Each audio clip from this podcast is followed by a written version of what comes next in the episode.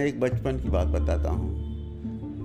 जिस घटना ने मुझे अपने ब्राह्मणीय श्रेष्ठता बोध पर सोचने को प्रेरित किया या मजबूर किया। मैं नौ दस साल का बालक था पढ़ने लिखने में तेज था। मेरे और आठ किलोमीटर दूर मिडिल स्कूल गाँव से पढ़ता था। उस समय मैं क्लास सेवन्थ में अकेले था गाँव का। एट्थ में कोई नहीं, क्योंकि जब मैं सिक्स में गया था तो एट्थ में तीन लोग थे और मैं सिक्स में अकेले था सेवन्थ में कोई नहीं था। तो मैं दुबला पतला ऐसे ही था। तो जब एट्थ में था, तीन सीनियर जो थे मेरे गाँव के, वो ठाकुर ब्राह्मण लोग थे। तो खैर उनका हमारा जो सेवेंथ में दो लड़के जो मुझसे लंबे चौड़े और मुझसे दो साल बड़े थे मेरे, मैं थोड़ा जल्दी पढ़ गया।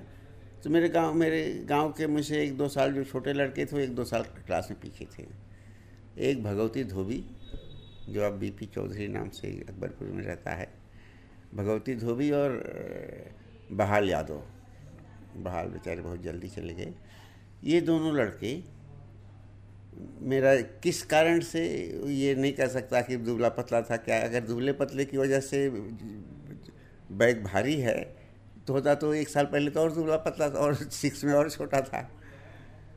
तो ये दोनों लड़के मेरा बैग काफ़ी दूर तक धो के लेके जाते थे। कोई कोर्सन नहीं था। ये जो कल्चरल हेजोमनी वाला मामला होता है बाई कॉन्सेंट वो अपनी मर्ज़ी से। तो एक हमारे यहाँ से पहला पड़ाव हम लोग करते थे, जो और गाँव के लड़के करता था मुर्दैया बाग एक है गाँव में, दूसरे गाँव में सलारपुर। वहाँ पर भगवती धोबी ने कहा कि अब थोड़ी देर अब मैं अपना झोला खुद ले चलूँ।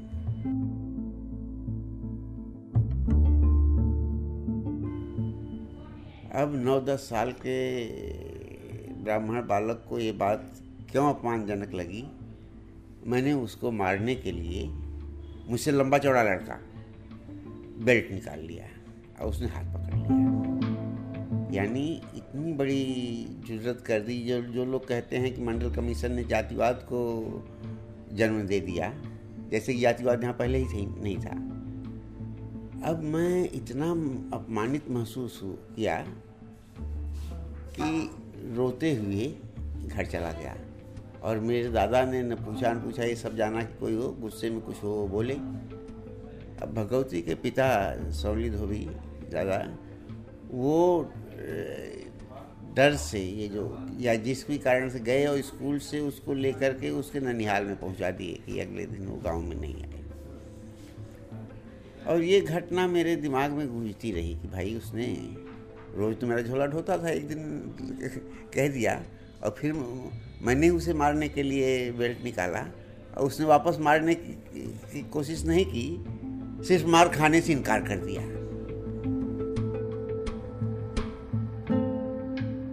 तो मैं उसके घर गया उसके उसके पिताजी से कहा कि समझ दादा भगवती बुला लीजिए ऐसी कोई बात नहीं है वो आकर फिर चलता है लेकिन इस घटना ने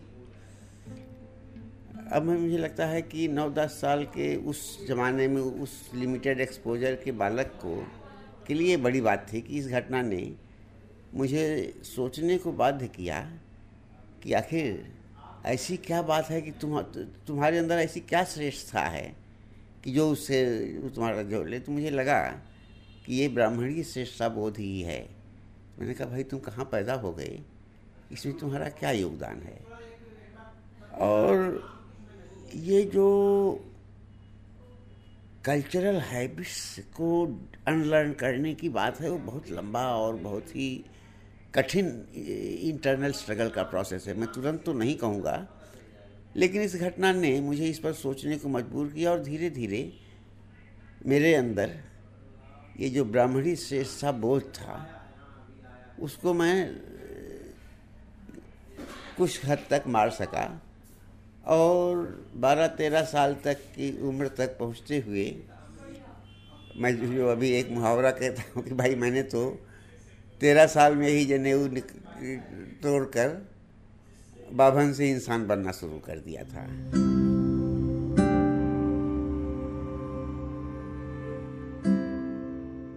तो बचपन की ये घटना और मुझे लगता है कि कहीं, क्योंकि इस तरह की घटनाओं का बहुत ही सटल इम्पैक्ट होता है। कोई सीधे मैं नहीं कहता कि इसके बाद से मैं बिल्कुल जातिवाद से ऊपर उठ गया, ऐसा नहीं है।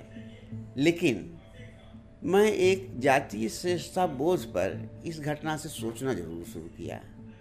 और मुझे लगता है कि जब तेरह साल में मैं जनेऊ तोड़ कर मैं जो अब कहता हूँ, उस समय किसी एक गाँव के तेरह साल के बच्चे की लेवल ऑफ़ कॉन्शसनेस क्या होता है कि वो कोई पॉलिटिकल रीजन कोई क्रांतिकारिता नहीं थी।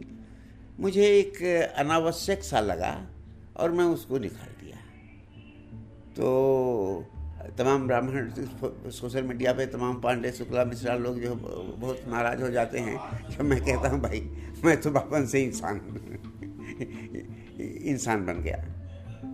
और अब मैं एक शिक्षक होने के नाते ये सोचता हूँ कि हम लोग किस तरह की शिक्षा दे रहे हैं कि लोगों को जन्म, जिसे मैं कहता हूँ, जन्म की जीव वैज्ञानिक दुर्घटना की, अस्मिता की प्रवृत्तियों से ऊपर उठने मदद नहीं कर पाते। मेरा एक स्टूडेंट था, उसको मैंने एक बार कहा, तुम जो है, मेरे टीचिंग एक्सपीरियंस की इकलौती फेलियर हो तुम मेरे टीचिंग एक्सपीरियंस की इकलौती असफलता हो। तीन साल में मैं तुम्हें भूमिहार से इंसान नहीं बना सका।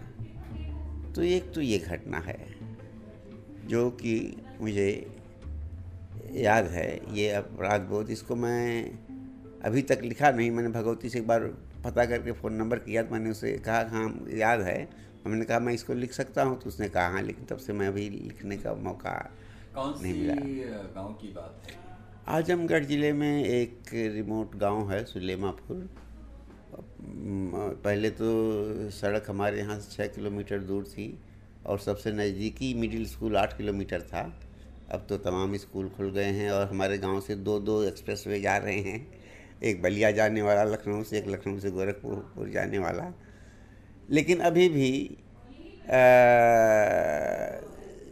शिक्षा और सांस्कृतिक विकास के मामले में गाँव, कम से कम जातिवाद के अभी तो ये हो गया है कि भाई देखिए, आज मैं अभी इन लड़कियों से कह रहा था कि तुम लोग भाग्यशाली, अपने स्टूडेंट से भी कहता था तुम लोग भाग्यशाली हो कि एक दो पीढ़ी बाद में पैदा हुए दलित लड़कों से भी मैं यही कहता था कि तुम लोग भाग्यशाली हो कि एक दो पीढ़ी बाद पैदा हुए आज दलित असरसन और स्कॉलरशिप, एक हिंदी में दलित प्रज्ञा और दावेदारी। और स्त्रीवादी प्रज्ञा और दावेदारी का रथ इतना आगे निकल चुका है कि कितना भी बड़ा जातिवादी हो, वो खुलेआम नहीं कह सकता कि मैं छुआछूत या जात पात में विश्वास करता हूँ, तुम्हारे साथ बैठ के नहीं खा करूँगा। तमाम अलग बहानों से भले वो करे। उसी तरह से कितना भी बड़ा पितृसत्तात्मक बात हो वो खुलेआम आज नहीं कह सकता है कि मैं बेटा बेटी में फ़र्क करता हूँ। एक बेटा पैदा करने के लिए चार बेटियाँ भले पैदा कर ली।